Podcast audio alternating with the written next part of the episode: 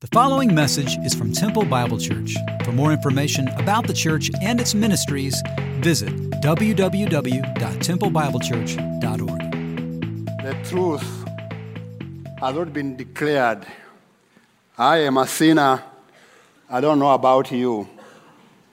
He holds the whole world in his hands, and yet he finds time for me. Man, that's amazing, isn't it? My name is Celestin Musekura. I am always honored to be here. For some of you uh, who do not know me, uh, I am your brother from the other mother. and uh, you cannot uh, do anything else about that. So you better get, uh, get used to it. Indeed, uh, it has been a great privilege. It has been, it's already 18 years since I get to know Gary and Bev and many members of this congregation. Uh, this church has changed my life, the life of my family, my wife, and four kids. Uh, we can truly say our lives have been transformed because of the love and care and encouragement from this congregation. It is 18 years ago when uh, Gary and a few men uh, from this church joined me in Nairobi. I had uh, just started Alarm uh, two years then uh, because of the genocide in my home country of Rwanda and training and encouraging pastors to deal with the aftermath of the genocide.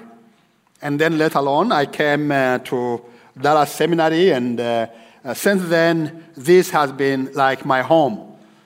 And so when I say you are my brothers, my sisters, it's not a joke. And so I'm very honored once again to be here. We live in a world that is crazy. We live in a world that is changing. And sometimes the changes are inevitable. Sometimes the changes are because of this world's going to end sooner or later, we're going to be, we are going to be home. So this is not home. But while we are still here, the question is how do we live with our neighbors? And today I want to talk about justice for the neighbor. Now, some of you may say, Who is my neighbor? That's not uh, abnormal. That question has been asked 2,000 years back. But our neighbors are changing every time. In fact, Americans change a lot, but uh, uh, some of you don't change. Some of your neighbors are the same since I met you. In fact, I can say some of the beds that I slept in 18 years ago when I came to Temple are the same beds I sleep in when I come to Temple to preach. I'm not kidding. I mean, they have changed the fittings and the mattresses, by the same homes, the same houses. I mean, when I go to the Wolves, Steve and Wendy, I sleep in the same bed that I slept 18 years ago. When I go to Greg and Pam, almost the same thing. Uh, Gary and Bev decide to move. I don't, I've been in their new home. But we have neighbors that have lived with us for years. But when you talk about neighbors, when the Bible talks about neighbors, we are not necessarily talking about the neighbors, next door neighbors. Sometimes the Bible is talking about the neighbors far off in other land. We're talking about neighbors who look different from us, who don't speak our language, who look like me, who speak funny like me, who don't speak English. Some of you are wondering even what I'm saying. Those are the neighbors that God tells us about when the question is, Who's my neighbor? And so, because the landscape of our neighborhood is changing, and because we have been called into a family that is broader than our small families, the question of who is my neighbor becomes very important as we live our Christian faith every day. Today I want to talk about justice for the neighbor and a lesson or lessons from the Good Samaritans. In Luke chapter 10 uh, is a story that you, you are familiar with. Luke chapter 10, verse 25 to 37, we read a story about the Good Samaritan. In fact, the question begins when this lawyer uh, asked Jesus a question. Of course, we love lawyers, we hate lawyers. Bitter and sweet, you know, sweet and bitter and sour, sweet and sour.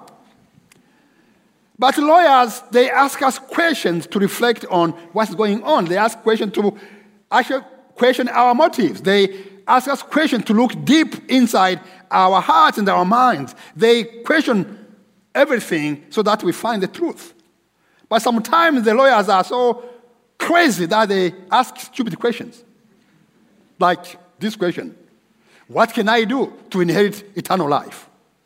Now, this is the question. Actually, this is an important question. This is not a stupid question. This is very, very important because this lawyer, even though he has studied law, even though he knows the Old Testament, by the way, when uh, the Bible says the next part of the law is the New Testament, the law of Moses, the Old Testament law.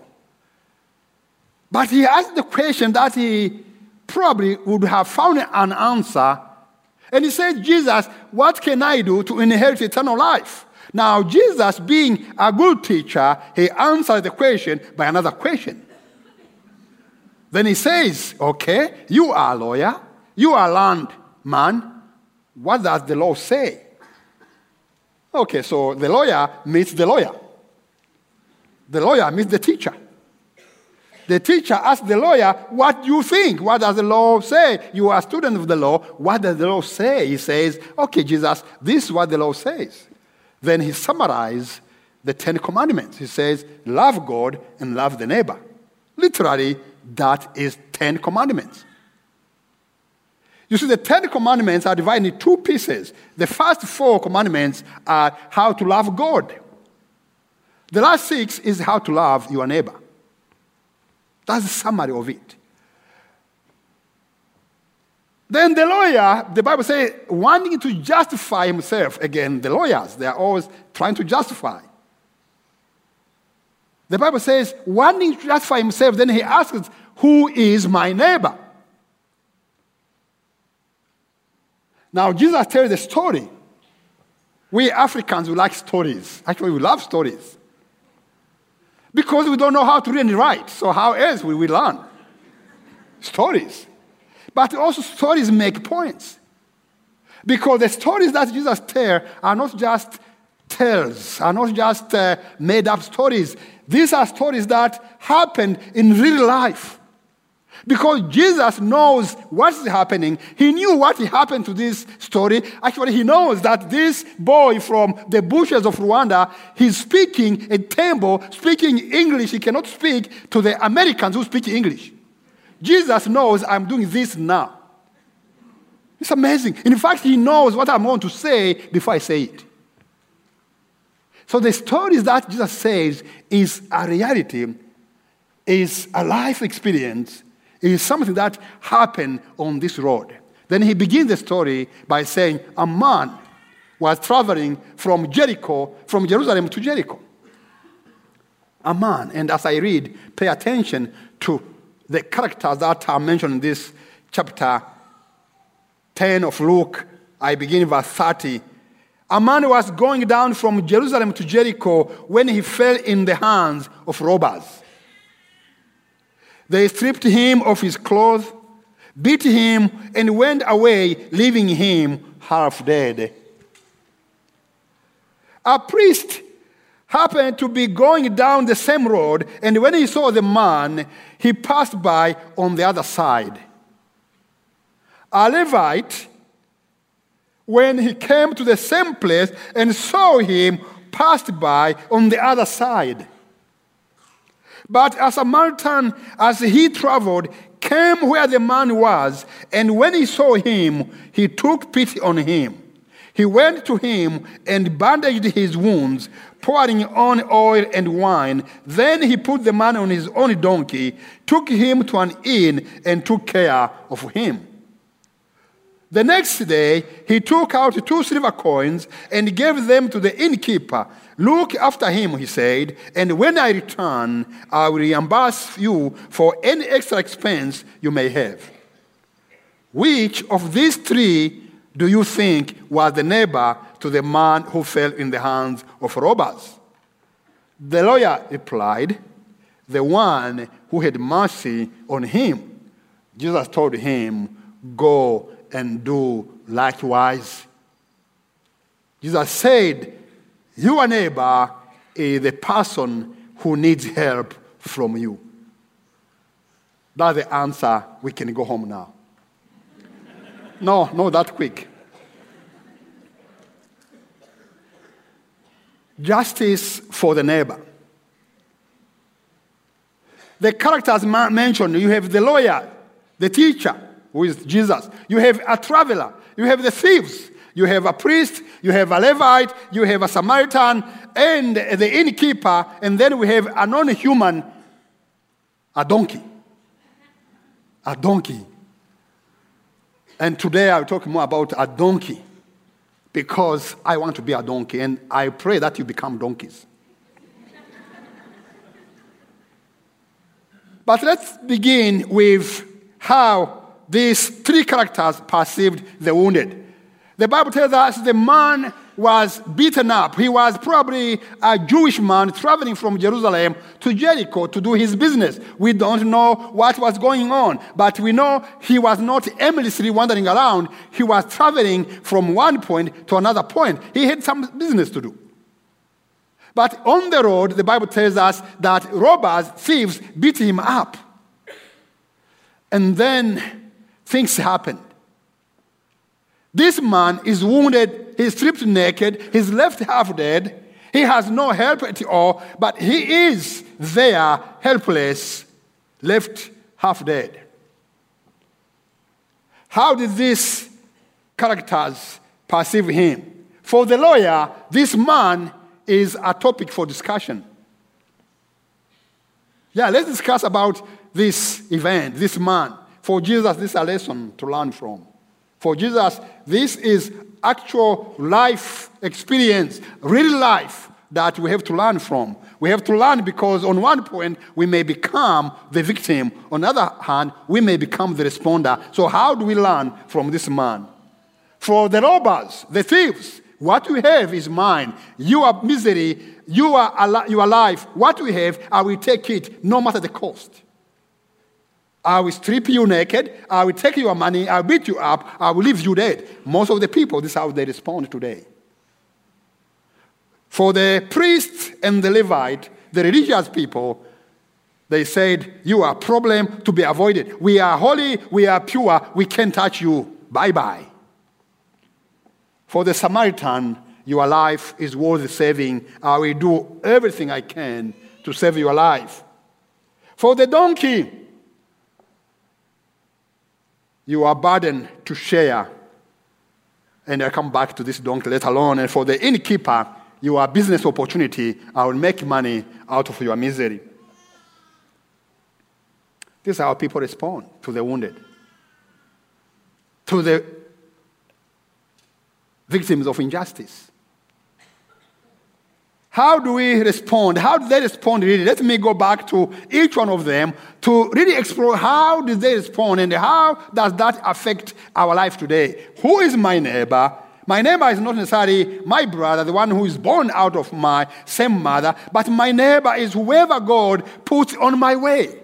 And sometimes those who don't deserve my attention, sometimes they look different from me. Sometimes they come from a different land. Sometimes they speak different language. Sometimes they worship differently. In fact, sometimes they worship a different God. My neighbor is whoever God puts on my way. And so we begin by the robbers. The Bible says they will take the dignity away. They took his dignity away. When people who are sufferers, who are victims of injustice, when they are stripped of their humanity, my friends, their dignity is taken away.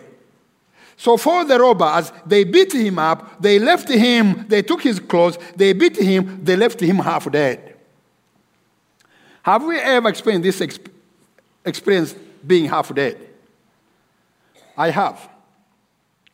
In those days, 1994, when I began to work with my own Hutu uh, my own tribesmen and working with my neighbors, Tutsis, begin to work on forgiveness and reconciliation, beginning to help them to realize that we are all equal. We are all created in God's image. Whether we are Hutus or Tutsis, we can't kill each other. I faced terrible situation where my own tribesmen began to say, he is working for the other. He has betrayed his own race. In that refugee camp out of Goma, refugee camp, in this eucalyptus forest, in the camp that Gary and others visited in 1996, these men took me in this forest, beat me up because I betrayed them. They harassed me, they kicked me, and they left me unconscious. A half dead man doesn't know what's going on. I know what it is to be humiliated, to be stripped of your dignity, to be taken like a robber or a thief when you have not done anything wrong. They beat me up that even today I can't stand more than three hours. I have to say, have a seat because my back is broken. And one day, when we get home, I know my back will be all right. But until then, I have to preach.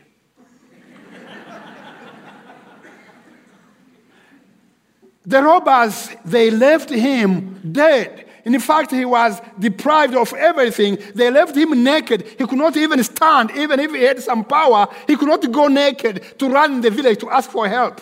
That's the point of stripping him naked because he could not go anywhere. The response of the thieves is what we have is mine. I have to gather everything because what we have and what I have, they are all mine. We live in a world of gatherers. We want to amass property, riches, and money, everything. It doesn't matter how we acquire it. We gather everything. For the priests and Levites, the response is you are of a different tribe. You are impure to care for. And so they have, so the man, remember the Levites and the priests, they were not supposed to touch a dead body. They were religious people. They have to keep their purity. But how did they know the man was dead? You see, they are so religious that they fail to be spiritual. The man was not dead.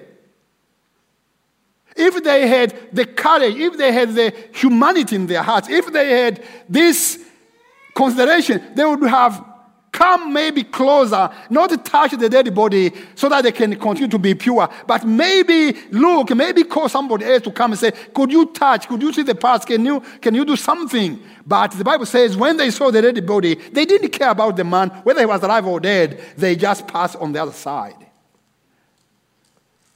We see the needs, we see the neighbors, we pass the other side. And in fact, we begin to come up with strategies how to keep the neighbors out. We want to build walls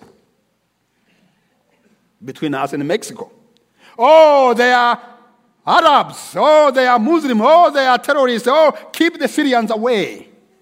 Oh, they are black. Oh, they are yellow. Oh, they are homeless. Keep them away. We want to pass the other side. We want them on the other side. Justice for the neighbor calls us to reconsider. And some of us, we are just religious people. We come to church every Sunday, but we are not spiritual people. Being religious and being spiritual, two different things.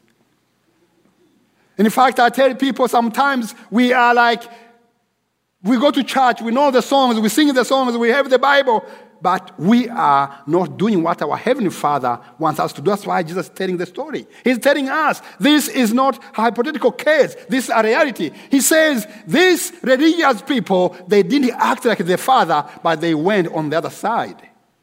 So we can become religious people. We can be, we can know the songs, we can know the hymns, we can memorize the verses. We can come to church, but it doesn't make us Christians. It doesn't make us spiritual. Just like you can live with pigs, especially in Africa. You can live with pigs, you can eat their food, you will never become a pig. Man, you can smell like a pig, I guarantee you, because I think I experienced something like that. You can smell like a pig, but will not become a pig. You can be a religious person without being transformed. The priests, the Levites, they kept their religiosity, they lost the meaning of being spiritual. The Samaritan, I'll come back to him. For him, he said, the life of this man, different life, different tribe. Remember, the Samaritans and the Jews will not come closer to each other. And in fact, maybe if the man beaten was a Samaritan, I don't know if this Jewish man would have stopped to help him. Because we have said, oh no, these are impure people. We, Jewish community, we, these people, those people, we don't mix. Because the Samaritans were products of the marriage between the Jewish people and the Gentile Samaritans were outcasts. The Jewish people will not associate themselves with Samaritans. Oh, those people. That's what we do every day today. Oh, those people. We don't even know their name. We don't want to mention them. All those people from that tribe, from that race, from that country. All those people. But the Samaritan, he goes there, the Bible says he had pity on him. And he said, Your life is worth saving. I don't care they are our tribe differences. I don't care what our people say against each other. But for me, as a human being, I will pay everything and I will save your life because your life is worth saving. And so he did what he could and we come back to it. And then you find the donkey. The donkey said, I am willing to share the burden. I am an extension of my master's shoulders and, and, and legs and, and the arms and the head and back. And so the donkey could have said, I don't want to cut this guy. I don't know this guy. My back is only for my master. Therefore, I don't know this guy. The donkey should have kicked the guy and, and, and refused to cut this bleeding man. There was probably a, diff, a, a long distance between where the man was ambushed and the inn because the thieves could not have beaten him up in a place where by crying the people will listen. No, they ambushed him very far. So there was a distance between the crime scene and the inn. And so the man had to put the beaten unconscious on the donkey and walked while the donkey is carrying the man. So the donkey said, Master, my back is an extension of your back. I will carry, I will share the burden with you. The donkey carried the half conscious, beaten up, bleeding man. The innkeeper, of course, he made profit. He made a profit. He said, Okay, your misery is my chance. I want to tell you as I visit refugee camps, I visit the places of brokenness, I see many international organizations, they, some do good, others do good, but majority of them, do you know, money that's spent on those needs come back to America or go back to Europe. Do you know that? There are people who gain, who profit from the terrible situations of other people.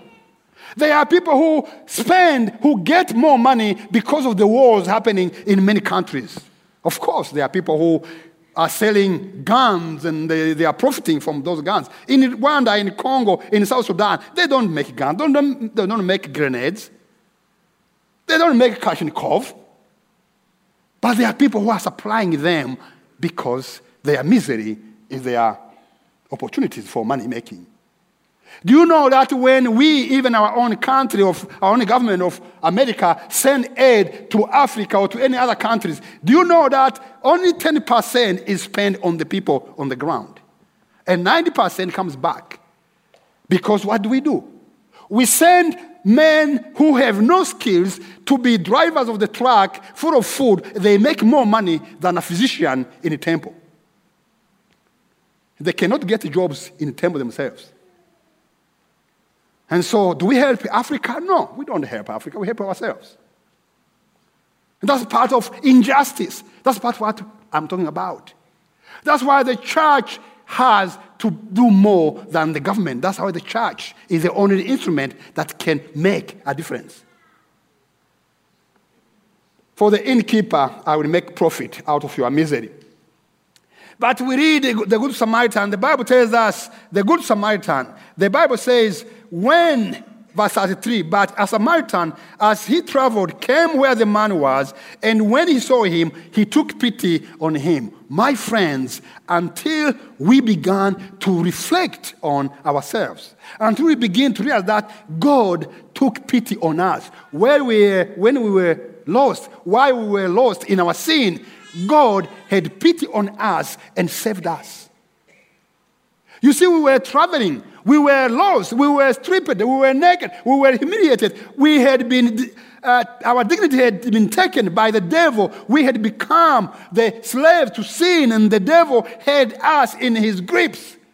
And then God, in His grace, had pity on Celestin and He sent His Son who died so that Celestin can come out of that situation and have eternal life. God had pity on you, God had pity on us. So pity and mercy makes us act. Because the Good Samaritan had pity, because he had mercy, he acted. Eight things that he did, and I want to tell you those things that he did. Mercy, compassion compels us to act. That's why the Bible says, Be merciful as your Father in heaven is merciful. Be compassionate as your Father is compassionate. So God wants us to reflect His character. God wants Christians, the church, to be His people in dealing with injustice, in dealing with the needy, in dealing with the people who are different from us but who need our help. God wants us to begin by being merciful, compassionate, not legalistic, not nonsense. He wants us to be merciful and compassionate because that's what He had on us. And so he began by saying, This man, he went to him. The Bible says, when the Good Samaritan saw him, the first thing he did, he went to him. While the Levite and the priest went on the other side, he went to him. What's your name, sir? David. David. He went to him because he saw David. He is human being like me, he bleeds the same blood, whether he's a Jewish or a Hutu or a Tutsi or a black or a yellow or an, a, a, a, an Arab or a Mexican or a Hispanic, whatever it is, he realized that he has the humanity that he shares with him. He went to him. He didn't avoid him. The first thing he realized that he shares humanity with him. My friends, it doesn't matter where they come from. It doesn't matter how they look like. It doesn't matter where they come from. It doesn't matter their country, their religion, or even their way of worship. We all share humanity because we are all from one family, Adam and Eve. We, blood, we, we bleed the same blood. He acknowledged his humanity. Secondly, he bandaged his wounds. He accepted to be dirty and messy. You know, remember, this man, he was not a physician, he was not a nurse who was going, he was just a businessman doing his business. He didn't avoid him because this man, this blood is going to infect me. Maybe he's an African. Maybe he has HIV AIDS. I will not touch him. He didn't have even gloves. I don't think he, he was walking with gloves in his, on his donkey. No donkey can put these gloves in your ears, you know.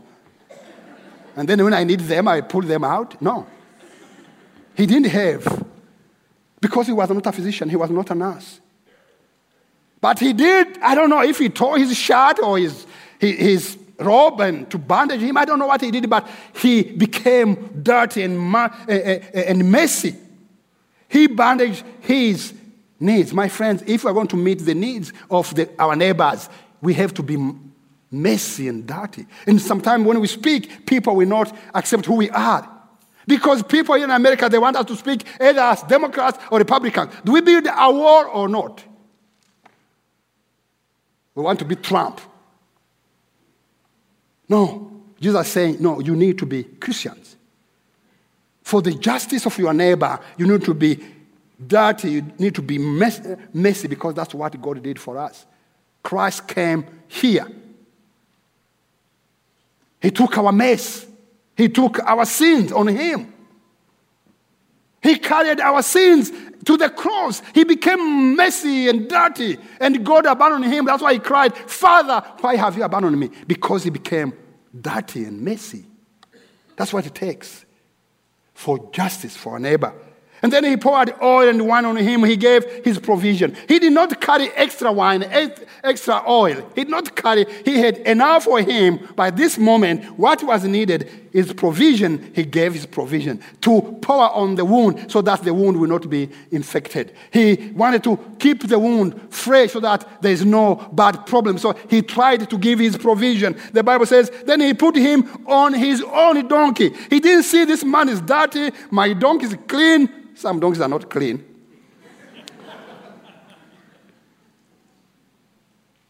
But he didn't care about the situation of this man. He gave him the priority over himself. He says, He will be on my donkey. He didn't say, No, my donkey is my donkey. You can't see my donkey. You, you are dirty. You are bleeding. I, he put him on his donkey, and the donkey could not catch both of them, which means he walked while the guy was on the donkey. He gave him priority over his comfort. He took him to an inn. He cared for his safety and at his own cost. Most of people don't read, and so, in fact, some people believe, some people think that he took him and got him to the inn and say, "You inn keeper, I'll give you money, take care of him." No, actually, he stayed there. The Bible says he stayed there because the Bible tells us when the next day, verse 35, the next day he took out two silver coins and gave them to the innkeeper. Look after him, he said, and when I return, I will reimburse you for an extra expense. The man took him to the inn. Remember, the inn was not a clinic, it was not a hospital. The inn was a place where people would sleep. Which means when he took him there, he stayed with him. He continued to wash him. He continued to, to touch him. He continued to see the temperature. He continued to turn him. He continued to see if he's breathing. He cared literally for him. He suspended everything. He suspended his trip. He suspended his business. He suspended everything. Priority was the well being of this man. He spent a night there. He spent a night there. He didn't have extra. And some of us, maybe especially we in America, we don't care about this kind of things because we say, if it's not budgeted, it's not budgeted. I'll not give. If Jesus came today and say, do this because of this, you say, Jesus, wait. When I put you in the budget, then I will give. You see, this man gave everything. And then he says he spent a night with him, giving him priority, and then he made a deposit. Before he left, he said to the innkeeper, Here is the uh, money, and this is advance, and then I will be back. Like Schwarzenegger, you know, I'll be back. I mean, he literally said, I'll be back. He said, I'll be back. If there's extra cost more than what I'm leaving, I'll be back to pay the extra cost. See, he was not a relative. By the way, he was this, uh, a guy who was from a different tribe. This man could have a reason why not, not, to help. Maybe he could have said, Oh, I don't want to stop and help this man because the thieves who, who beat up this man may be hiding in the bush. They will jump on me. Let me run. Or he would have said, No, I don't have uh, gloves. I don't have protection. I don't want to touch him because I'll be infected by his disease. Or he could have said, Oh, if I help him, and then other Jews, other people from my own tribe, when they see me, they disown me because I'm associating myself with the wrong tribe, with the wrong people, with the wrong color. Or with the homeless, or with the black, with the red, with the yellow, or with the Hispanic, with the Mexicans. I can't because they will see me. Or he could have uh, blamed the, uh, the city council, or maybe the city council should have put lights. Now, this is American response. All the city council put lights so that there are no thieves. We want light on the street. Or maybe this is the work of the cop. Maybe the, the cop come and take care of this. You see, this man could have had all the reasons not to get involved. But he risked his life. So, my friends, the reality of this world is that in this world, we have the reality. Whether you live in Dallas, whether you live in uh, a temple, whether you live in Rwanda, in Syria, they are voyagers, they are travelers in this world. And sometimes we are travelers. I have been in this position. But also, there are robbers of all kinds on the road. And sometimes I have been robbed. I have been a robber. And many of us, many times, we rob. We say, What is ours is ours. And God say, No, what yours is mine. Give me part of it. We say, God, no, this is mine. I don't care. This is mine. We are robbers. But also, they are kind of responders. We are all need to respond. But the question is, how will we respond? We can respond like the people in the Old Testament who said, Oh God, I am fasting, I'm praying, I'm tearing my clothes, I'm, I'm, I'm doing this. But God says, I don't care about your fasting because your fasting is not real. You are religious people, but you are not spiritual. And so our response to victim of injustice must follow God's heart. God says to the people of Israel that their fasting, their prayers are useless because they miss the point. And he tells them in Isaiah 58, verse 6 to 7, he says, This is the fast that I want. Lose the chain of injustice, set the oppressed free, share the food with the hungry, provide shelter to the wanderers, clothe the naked, and not turn away from your own blood and flesh. Means everybody who has blood is our brothers and our sisters. They may be our brothers or sisters from the other mothers, but they are created in God's image. So God says the fast, the prayer that I need is when you don't turn away from your own flesh and your own blood. And then he says in Micah that we need to do justice, love mercy, and humbly walk before God. And James he says religion that God honors is to take care of the widows and the orphans in their distress and to keep ourselves pure. You see, it is by grace, it is by God's grace that we become pure because we get the righteousness of God. In Christ, we become righteous. And that's what makes us pure. It's not keeping religion festivals or, or the rituals. No, what makes us holy is Christ's righteousness imputed in us. And then he says, once he's done that, the rest is caring for the widows and orphans. That's our life. And so, my friends, what does what do we learn from the Samaritans? The Samaritans teach us six lessons. One is when we get into justice, we get ourselves in dirty and dangerous mission. Dirty and dangerous mission because this world is crazy. Many of you have been involved in missions. This church is involved in different ministries. As I said, if this church had not been involved, I don't know where alarm, how, where I would be.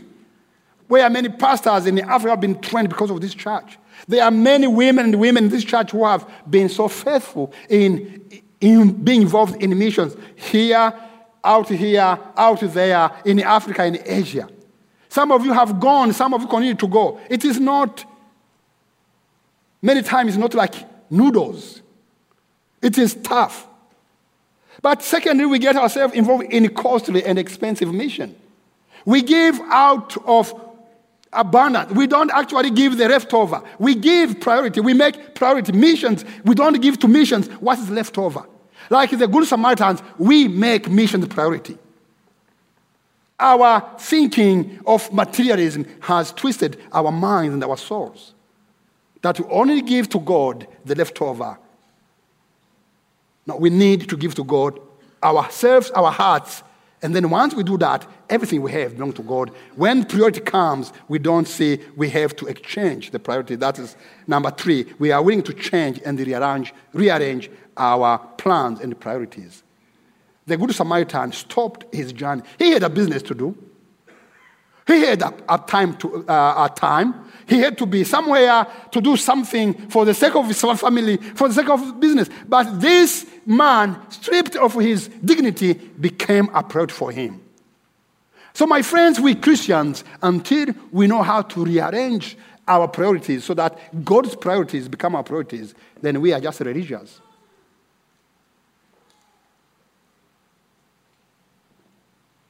Next, we aim in, at healing and restoring people's dignity.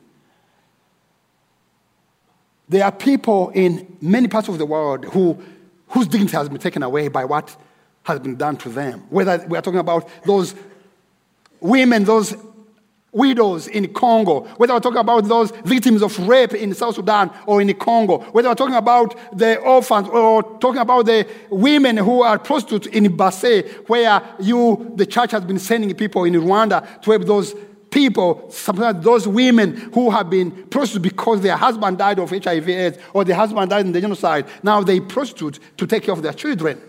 Until we come to them and give them dignity until we restore them back, we have not done the work. We can't even tell them the gospel until their dignity is restored back. Those victims of rape in Congo, when their own families tell them, you are, the, you are responsible, you are the reason why you were raped, and they are thrown away. Their family threw them away. We go, our staff, they go and help them, advise them, counsel them, spend time with them, tell them God loves them just as they are and help them to know that God will still, Christ will still die for them. And help them to deal with the trauma, with the anger, the bitterness, and the shame and the guilt. Then once that's done, then you can help them to begin to build their lives again. Stripped people don't have strength to come up. Restoration and healing has to take place. And so we unconditionally and willingly invest in the future of others. We don't just help one and go. That's why we need to say we are coming back. And then, my friends, we need to say my involvement, my commitment to missions is not today, tomorrow. No, it's lifelong. And finally, we commit to a long term journey towards completing a complete recovery and sustainability. Microwave solutions don't help because beaten up and stripped people take time to heal. Americans, we are used to microwave. We stand in front of a microwave, we put something, we count seconds, and beep, voila, we can eat. Solution, problem of this world cannot be resolved by microwave solutions. It has been 20 years since alarm began. We still have many years to come as the Lord will give us health. As long as you continue to stand with us. Yes, we have seen change, transformation. We have seen pastors preach. We have seen churches planted. And in fact, this December, when I was in South Sudan as the graduation of our training, one, two young men, for the last six years, two of these young men have planted over 20 churches. Things are happening, but we are not done yet. There are men, there are families in this church. Besides Gary and there are families, if I mention them, they'll be embarrassed and they will kill me today. But for 18 years, every month, they have given so that our staff and myself, we can eat. They have given so that we buy Bibles for pastors, so we can train pastors. They are widows and orphans whose land had been taken away in northern Uganda, in Congo, in Burundi, whose land have been given back because our Christian lawyers, we trained, they began to speak for the widows and orphans. Those widows have gotten their land back. Things are happening. But it's because some men and some women in this church have been consistent for the last 20 years. And this church has been consistent helping us because solutions for the stripped, naked, humiliated, depressed, oppressed people don't happen in a microwave solution. Justice for a neighbor requires that we commit ourselves for long term. As I conclude, I want to ask you what kind of responder are you? Some of us, maybe we are just robbers. We want to amass everything. We want to gather everything we can. We want to have material things, so we don't care about our neighbors. Some of us are trying our best to be like the Good Samaritans. Maybe some of you have given. I know people who have given and given. In fact, I know people who have given their last drop, their last check. They still give. Even though they are retired, they still give. But my prayer is that we, at least all of us, each one of us, will be like the donkey. That's why I pray that you will become donkeys of Jesus. You see, the donkey said, Master, I don't understand everything. Donkeys don't speak. I, um, in the Old Testament, one time they spoke. Remember, the donkey spoke to the man of God when he didn't do what? You are dogs, you are dogs, You are donkeys will speak one day. But this donkey didn't speak, but he acted. He did not reject the body on the top of his back. He did not say, I don't know, this one, he's bleeding, he's dirty, I don't care him, I only care for my master. No, the donkey said, Master, if you want me to carry, to help you with this burden, I will carry the burden with you. I will be an extension of your back, of your feet, of your leg. Maybe that's what God is calling each one of us today to do. There is injustice around us. What are we going to do? Are we going to be like priests, religious people? Religiosity without spirituality? Or are we going to be like the donkeys? Lord, I want to be an extension of your hand. I will do, I will share in the burden you have for the human being. Become a donkey for Jesus. Share the burden. Go out. Reach out. They are wounded. They are deprived. There are people who are mistreated. They are street men. They are street people on the street here. They are violated. They are victims of injustice around us. It is up to us to do something today. What will you do? Let's pray together. Lord, I thank you for the patience of my brothers and my sisters. I thank you for this lesson you have taught us. It's my prayer that, Father, we will be men and women full of mercy and compassion, like our Father had compassion on us. You stopped, and you stop everything you do to rescue us. I pray that, Father, we in turn will do the same. May we become the extension of your grace. May we stop and help the wounded, the oppressed, those victims of injustice in our communities around the world. May we become the donkeys who are willing to share the burden with our master so that people will know you by what we do, not what we say, by our religious vocabularies, but how we live our life every day. In Jesus' name I pray. Amen.